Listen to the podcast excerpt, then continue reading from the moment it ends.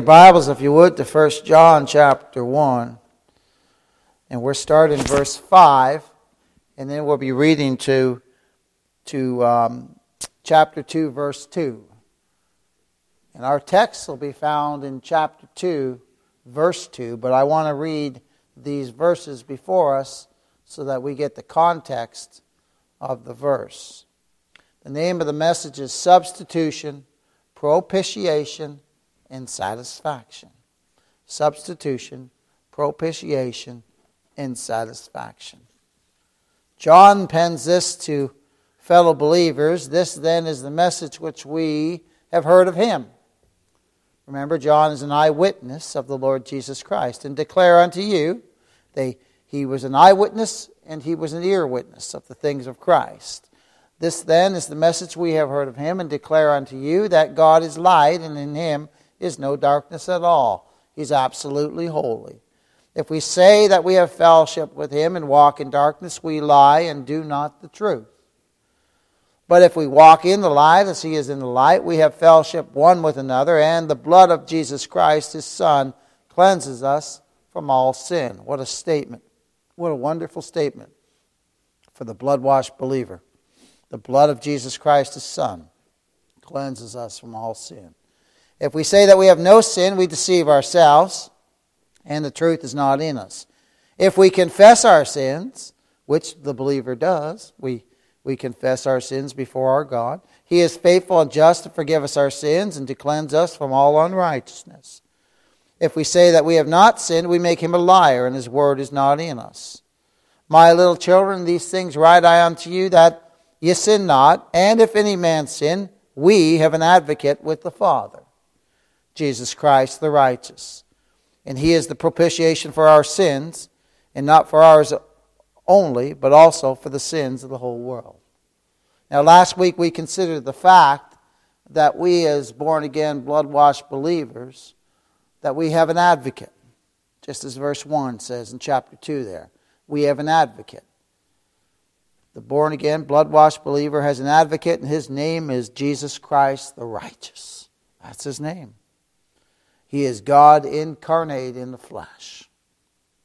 We also took note that John used the little word in verse 1 of chapter 2 when proclaiming to believers that they have an advocate.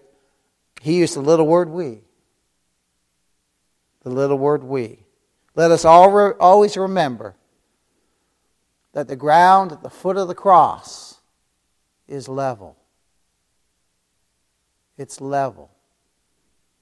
We're all sinners. We're all sinners.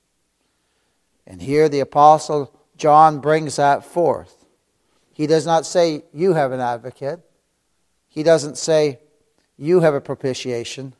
No, he says, we have an advocate. And in our text tonight he says, and he is a propitiation for our sins.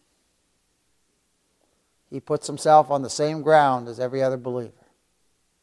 Every other believer. A sinner in desperate need of Christ. A sinner, but saved by the grace of God. And we know, we who are the people of God know we are but sinners saved by grace. And again, notice the same vein of thought as verse 1 is brought out again tonight in our verse. And he is the propitiation for our sins, and not for ours only, but also for the sins of the whole world. Again, note the little word our. He's proclaiming Christ as a propitiation for the saints. He's writing to them and himself. And he includes those who would be called by God in the future. That's where we see, but also for the sins of the whole world. Because he knows that God has a people in every tribe, kindred, tongue, and nation. So let's look at verse 2 again. And he, that being Christ, is the propitiation for our, that's the believer in Christ Jesus, who John's writing to, and including himself, for our sins. And not for ours only, but also for the sins of the whole world. Now, these words in verse 2 are again tied into verse 1. They also speak of the ground on which Christ's advocacy rests. And there's also an amplification of the righteousness of the righteous one, the Lord Jesus Christ. It's to magnify who He is. It's to magnify who He is. Let's look at those two verses again. My little children, these things write I unto you, that you sin not. And if any man sin, we have an advocate with the Father, Jesus Christ, the righteous. And He is the propitiation for our sins. Again, it's magnifying who Christ is. He's the righteous one. And not for ours only, but also for the sins of the whole world. Now this word propitiation here in the Greek means an appeasing. Propitiation. The means of appeasing, a propitiation, atoning sacrifice, sin offering, expiation, one who makes propitiation or expiation. Have you ever considered what salvation means? Have you ever considered what the word salvation means? It means deliverance or rescue in the Scripture. Now, one commentator brought forth this about salvation in a worldly experience, not in a biblical experience, but in a worldly form of salvation. If somebody's rescued from certain defeat in battle, he experiences a salvation. He's delivered. He's rescued. If somebody survives a life-threatening illness, that person experiences salvation in the sense of he's been delivered from that, because that's what that word means. If somebody's plants are bought back from withering to her best health, they're saved. Vicki and I bought a bunch of plants last year, and they were plants that no one wanted. They were dying. We bought them home, and she put some of that miracle growth on them, and man, one of the plants was the best plant we had in the whole garden. It was just absolutely beautiful.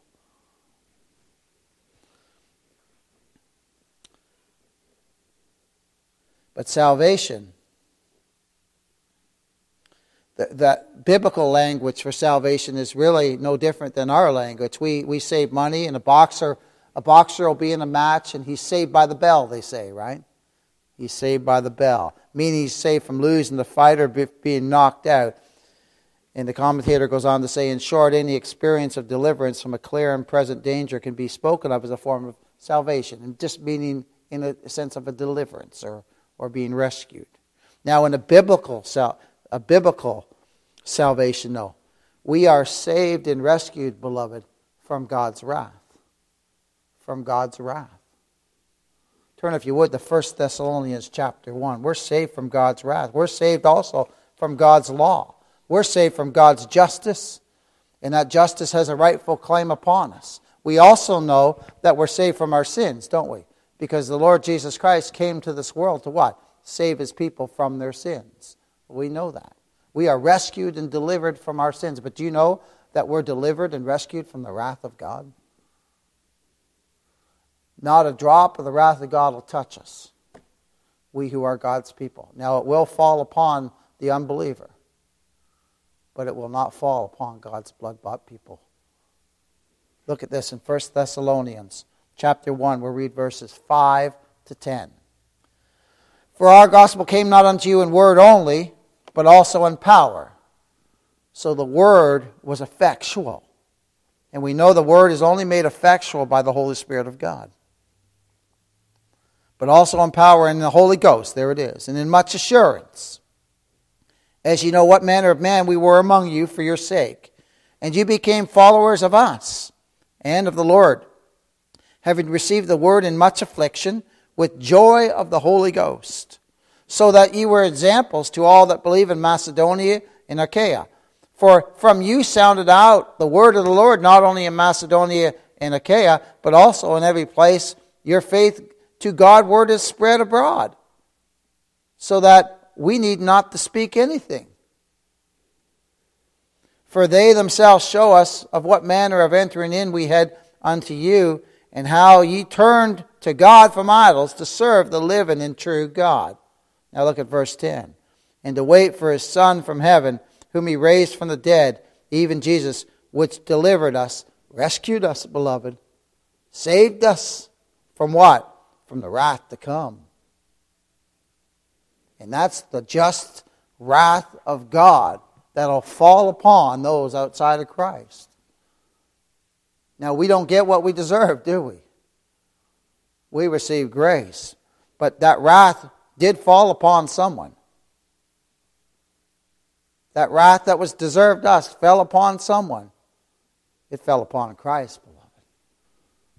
The great substitute. The great substitute. And He, we will see tonight, is our propitiation. And He is the one who has satisfied God's law and justice. He's made satisfaction. Oh my. Verse 10 there, He's delivered us. Jesus, which delivered us from the wrath to come.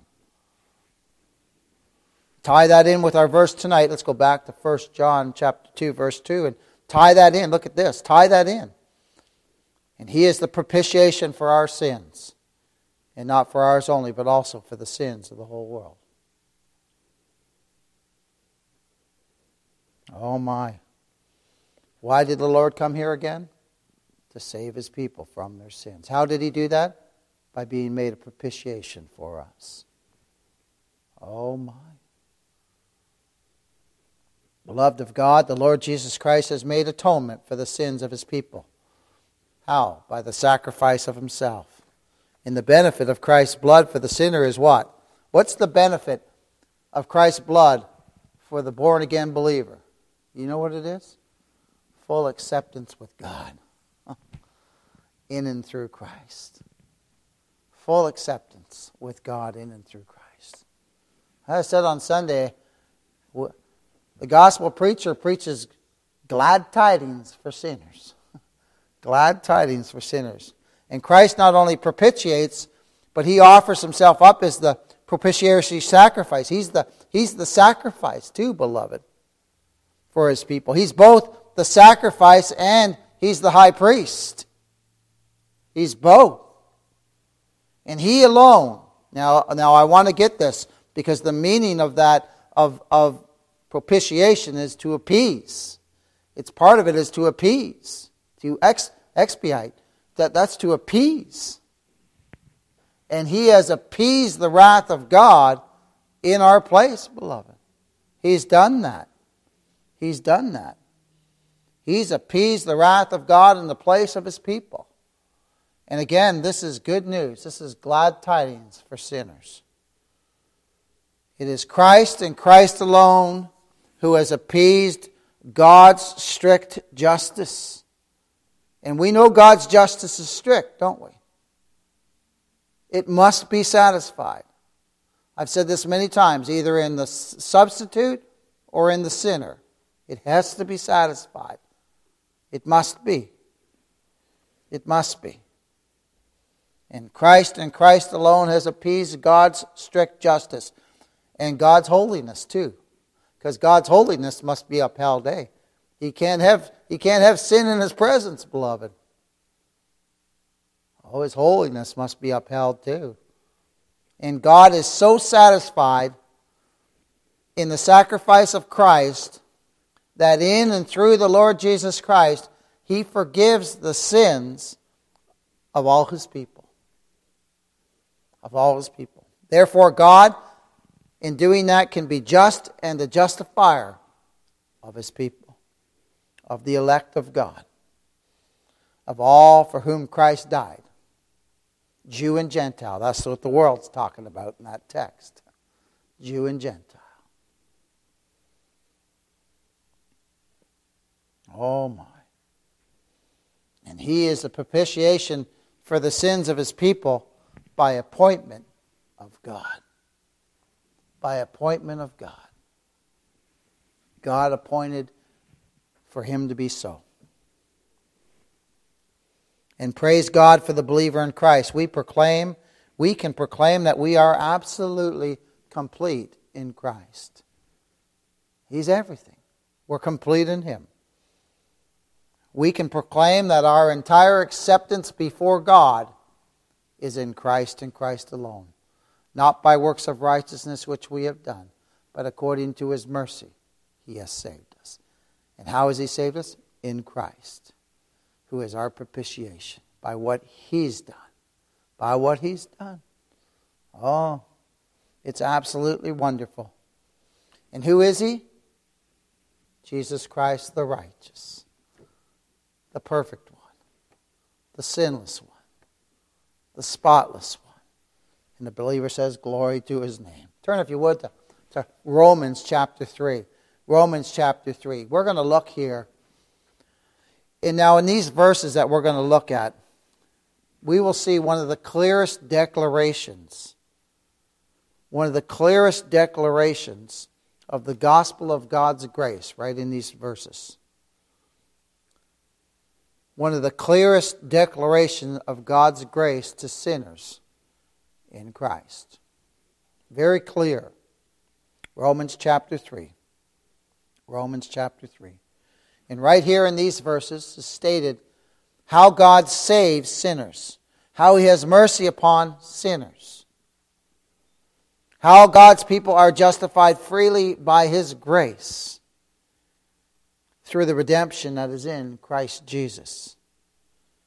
And if you know this, if you've had this revealed to you, it makes you rejoice.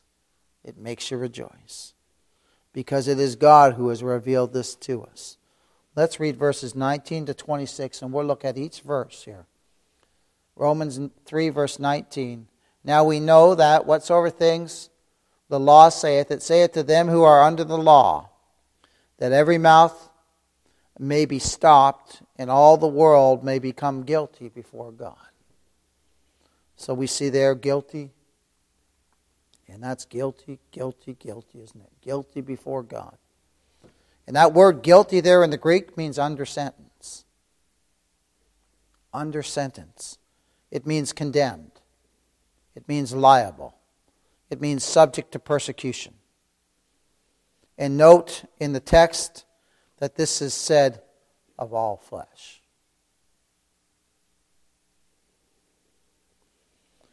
Look at verse 20. Therefore by the deeds of the law there shall no flesh be justified in his sight. So by the deeds of the law, there be no flesh justified, and we know that's in God's sight. For by the law is the knowledge of sin. Now the deeds of the law here means works of religion, or works which you can perform. And don't ever forget that the word works means anything you do in your mind or physical activity too.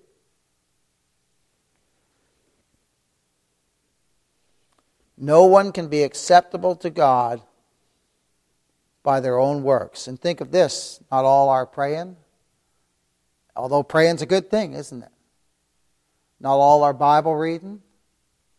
Although reading the Bible is a good thing. But nothing we can do can make us acceptable to God. Because we're sinners. We're sinners. Oh my. No one can be justified before God by anything we do. But what does the law do? Well, the law reveals our sinfulness, doesn't it? It reveals our sinfulness. The law cannot save, we know that. No one can be saved. That scripture very clearly talks about, therefore by the deeds of the law shall no flesh be justified in his sight. For by the law is the knowledge of sin. So if a person can't be justified in God's sight, they can't be saved, can they? By the works of the law. This shows man's desperate need for a substitute. This shows man's desperate need for a propitiation before God. One that will satisfy God. And the only substitute that God will accept in the sinner's place, beloved, is the Lord Jesus Christ, the righteous one. He's the only one who God will accept in the sinner's place. Look at verse 21. But now the righteousness of God without the law is manifested, being witnessed by the law and the prophets. It says here, but now the righteousness of God. The righteousness of God is one of the most important expressions in the Scriptures. It signifies both the precept of the law and the penalty of the law. That is, the holy law in every jot and tittle must be honored. Must be honored. That's why Paul says if you put yourself under the law, then you're a debtor to the whole law. You say, well, you got to do this, then you got to do it all.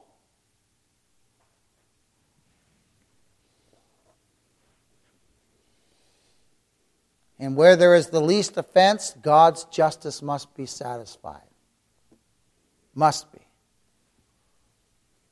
But this righteousness spoken of here is the righteousness that God, by His grace, has provided for and imputed to guilty sinners through His Son. Think upon this, you and I who are born again, we who are the redeemed of the Lord. If there's no imputation of Christ's obedience to the law for us, if there's no imputation of His perfect righteousness, then none would be saved. Praise God for Christ's imputed righteousness and for His obedience being imputed to us too. Eh? Oh my beloved. He was our substitute both in His life and in His death. And we know this from verse 23,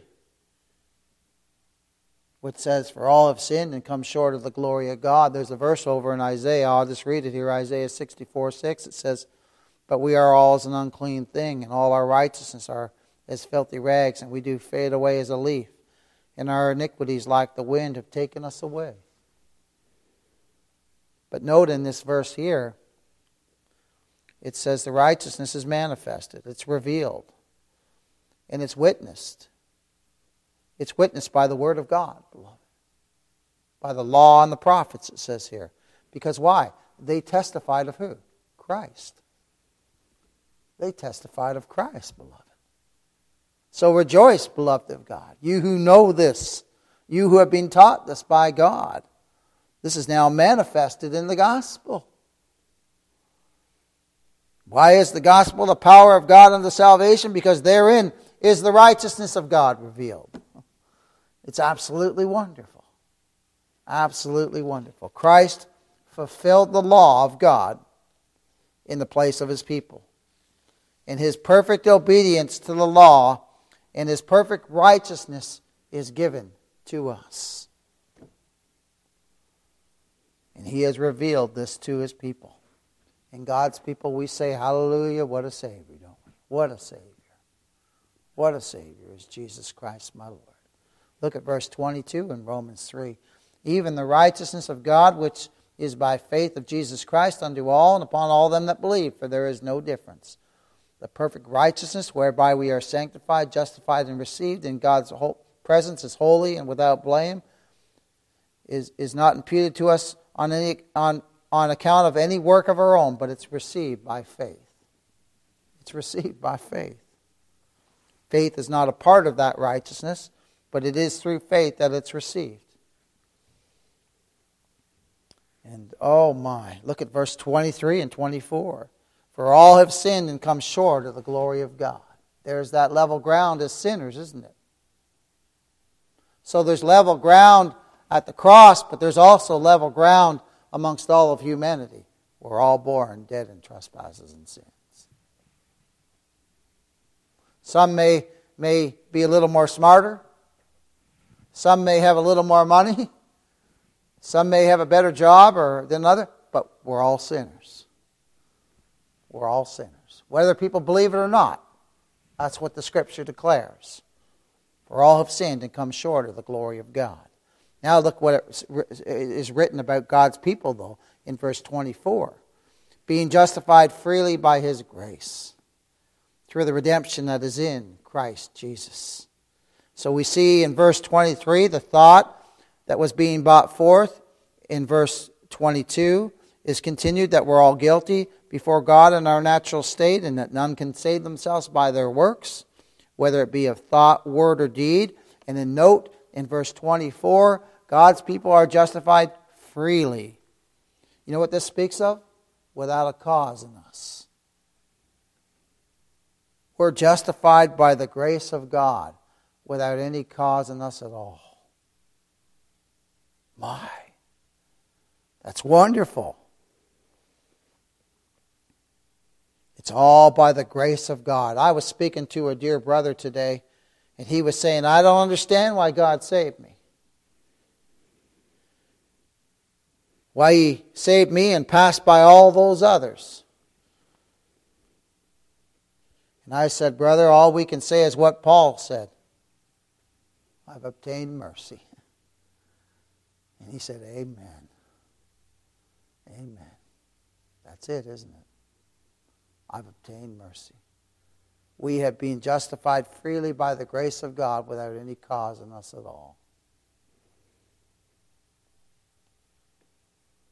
All according to God's free and sovereign grace and mercy in Christ. Look at verse 25 now. Here's the tie-in with our verse tonight. Whom God has set forth to be a propitiation through faith in His blood, to declare His righteousness for the remission of sins that are passed through the forbearance of God. So note here in verse 25, Jesus Christ, who is the Redeemer of His people. He is the one whom God, note that it's God who set Him forth. Whom God hath set forth to be a propitiation through faith in His blood. This is of God's planning, and this is executed by God, beloved. So think of that in light of we who are saved. This is glorious. This is absolutely glorious. To declare His righteousness for the remission of sins that are passed through the forbearance of God. It is God who has sent Christ to be a propitiation for His people. Without a cause in us, say, but all according to His grace and mercy. No wonder Paul said, I've obtained mercy. Yeah. No wonder he said that. Now the Greek word for propitiation here is not the same Greek word that's used in our text, although it has a similar meaning. But this Greek word is used here and in Hebrews chapter 9 verse 5. So turn to Hebrews chapter 9 verse 5. And this word here for propitiation in the Greek means atonement. Atoning sacrifice, propitiation. And this speaks of the mercy seat of God. This speaks of the mercy seat of God. Thus the word propitiation here signifies the mercy seat. And it's translated as this over in Hebrews chapter 9 verse 5. Where it says, and over it the cherubims of glory shadowing the mercy seat. The same word that was translated propitiation. Same word. Same Greek word. Of which we cannot now speak particularly. Now the mercy seat, beloved, was made of pure gold, wasn't it? It was made of pure gold. You know what that pictured? That pictured the excellency of Christ. That's what that pictured. That pictured the excellency of Christ, beloved. Because the mercy seat is a picture of Him. Oh my. And what did the mercy seat cover, beloved? The law of God. It covered the law of God. Which pictures Christ standing between His people and the law of God. Satisfying God's law and justice and wrath in the place of His people. And we know that on that mercy seat was sprinkled that blood, wasn't it? Oh my. So He's pictured in the mercy seat. He's pictured in the propitiation, the sacrifice. And He's pictured in the blood that was sprinkled upon that mercy seat, beloved. He alone has made satisfaction of God's law for us in our place. God's law is appeased. God's justice is appeased. God's wrath is appeased for the believer in Christ. In Christ. Christ is a covering to His people, beloved. We are clothed in His perfect, spotless righteousness. We are safe from the wrath of God through Him, secured from the curse and condemnation of the law that we justly deserve. Secure from all that. And all that God demanded for our sins was poured out on Christ. the sinless, perfect, spotless Lamb of God. That's why the Scripture says he was the just one dying for the unjust. Oh, the Holy One dying for the unholy. And look at this, and remember this too. Christ is the end of the law for righteousness. He's our righteousness, isn't he? He's our righteousness. Look at verse 25 again in Romans chapter 3. Whom God has set forth to be a propitiation, that's a wonder in all by itself right there, through faith in his blood. And without the shedding of blood, there's no remission of sins, is there? None at all. But oh, the shed blood of the Lord Jesus Christ cleanses every single one of his sheep, a number that no man can number, from all their sins. Oh my. And note here, to declare his righteousness for the remissions of sins that are past through the forbearance of God. The sins that are past, beloved of God, this means that God pardoned the sins of believers under the Old Testament. How? By the atonement of Christ. They're saved the same way we are, beloved. Exactly the same way. Exactly the same way. All those sacrifices in the Old Testament could never take away sin. But they pointed to the one who is sent by God to be a propitiation for the sins of his people. The one sacrifice. As I'll look at later, the divine propitiation. That's what he is. The divine propitiation. The Lord Jesus Christ, the righteous one. Whom God hath set forth to be a propitiation through his blood to declare his righteousness for the remissions of sins that are past through the forbearance of God. In Hebrews chapter 11, verse 13, it says this. It says this about the Old Testament saints. They all died in faith. Well, who was that faith in, beloved? We know who that faith was in. That faith was in Christ. Hebrews 11:13.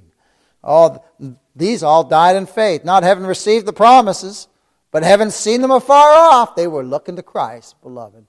They were looking to Christ and were persuaded of them and embraced them. Oh, they had the same faith we have, beloved. Looking to Christ. And confess that they were strangers and pilgrims on this earth. What do we confess? We're but passing through, aren't we? We're strangers and pilgrims in this world, beloved. Oh, and this was due to God's forbearance, that he did not immediately destroy them, but they that passed by all their sins until his law was honored and his justice was satisfied by Christ Jesus, who was their propitiation and who was their substitute, just like he is ours. See, all the elect of all the ages are saved the same way, aren't they? In and through the Lord Jesus Christ. In and through the Lord Jesus Christ. And then look at verse 26. To declare, I say, at this time, his righteousness. His righteousness. That he might be just and the justifier of him which believeth in Jesus. To declare, I say, at this time, his righteousness. Or to manifest it. Manifest that perfect righteousness is provided by the Lord Jesus Christ for every believer. For every believer. Beloved, we are not only innocent before God in Christ, but we have the righteousness of God. It's given to us. It's what the old timers and the commentators say, an alien righteousness. It's not ours. It's Christ's. And Christ is God, and he has given us his righteousness. Oh, it's amazing. It's absolutely stunning. Wonder of wonder, God saves man in such a way that his justice and truth are not compromised. God saves man in such a way that his justice and truth are not compromised or violated. Therefore, as the Scripture proclaims, our God is a just God and the justifier of his people. Wonderful. Absolutely wonderful. Turn, if you would, to Psalm 89, or 85, I'm sorry. Psalm 85. Psalm 85. Oh, how is God's justice and truth not compromised or violated? Because Christ died as our substitute. Christ died as a substitute of his people. Look at this in Psalm 85, verses 9 to 11. Surely, and this is God's salvation, surely his salvation is nigh them that fear him, that glory may dwell in our land. And this is said to be at the cross right here. Mercy and truth are met together. Right? Righteousness and peace have kissed each other. That happened at the cross, beloved. That happened when Christ died as a sinner substitute. That happened when he was our propitiation, beloved. Truth shall spring out of the earth, and righteousness shall look down from heaven. Oh my. If we are born again, we can sing with the hymn writer, when Satan tempts me to despair and tells me of the guilt within, upward I look and see him there, who made an end of all my sins. Because the sinless Savior died, my sinful soul is counted free. For God the just is satisfied to look on him and pardon me. My. Christ, as our propitiation, beloved, was beautifully shown in picture, in shadow in the Old Testament. And that which was pictured and shadowed in the Old Testament was accomplished in the New by the death of the Lord Jesus Christ.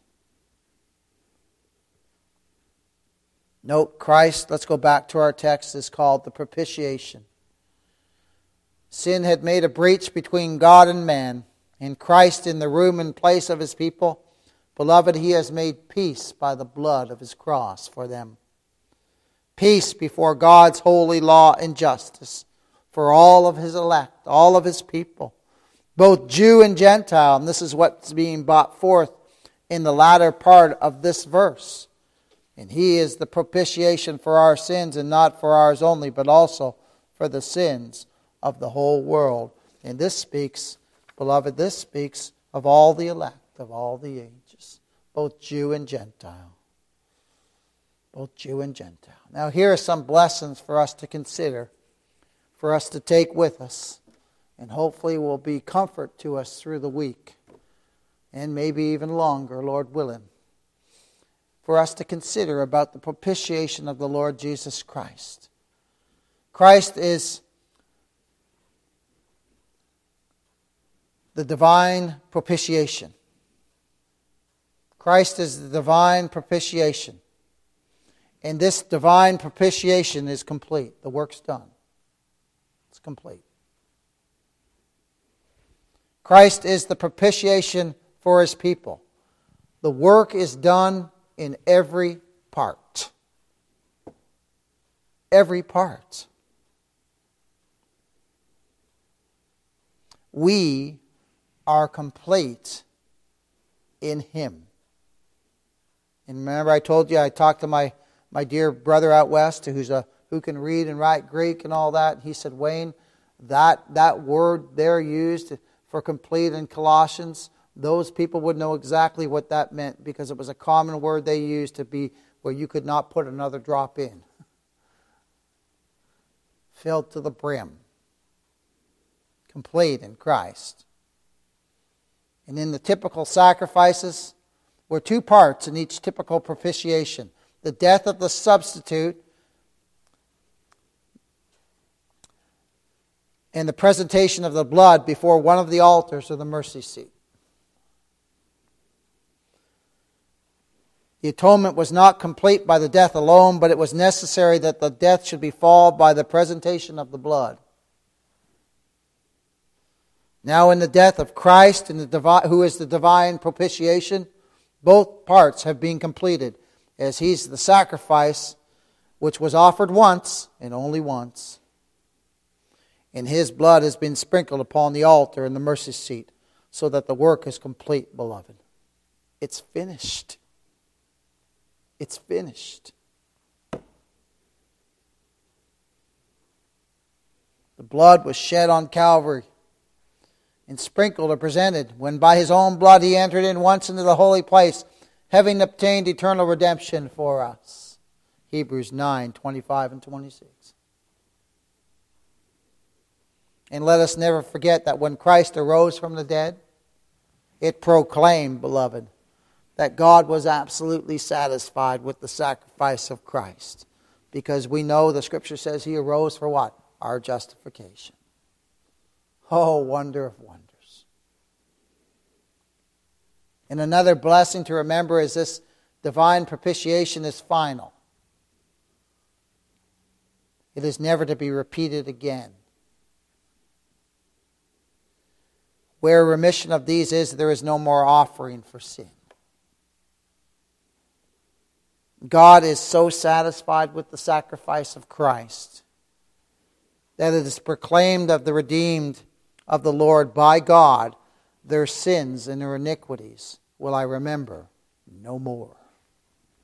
That's how satisfied God is with the sacrifice of Christ. Their sins and their iniquities will I remember no more. And the Scriptures declare that Christ by one offering he hath perfected forever them that are sanctified, those who are in Christ, clothed in the perfect, spotless righteousness of Christ. Still sinners while we're here on this earth, eh? But God sees us in Christ, beloved. What a Savior. What a Savior. Which brings us to the last blessing for us to consider, which is the divine propitiation is all sufficient. It is he and he alone who reconciles the sinner back to God. It is only in Christ and Christ alone that the believer has all our sins blotted out. We have full, complete forgiveness of all our sins and full acceptance before God in Christ. He is the all-sufficient sacrifice. He is the all-sufficient Savior. He is the divine propitiation. He is the sinless, spotless Lamb of God. And the born-again, blood-bought believer says, that's my King. That's my Redeemer. That's my Savior. He rescued me. He's delivered me from all my sins. He's delivered me from the wrath of God. He's delivered me from the justice of God. He's delivered me from the law of God. And we have full, complete acceptance with God through him.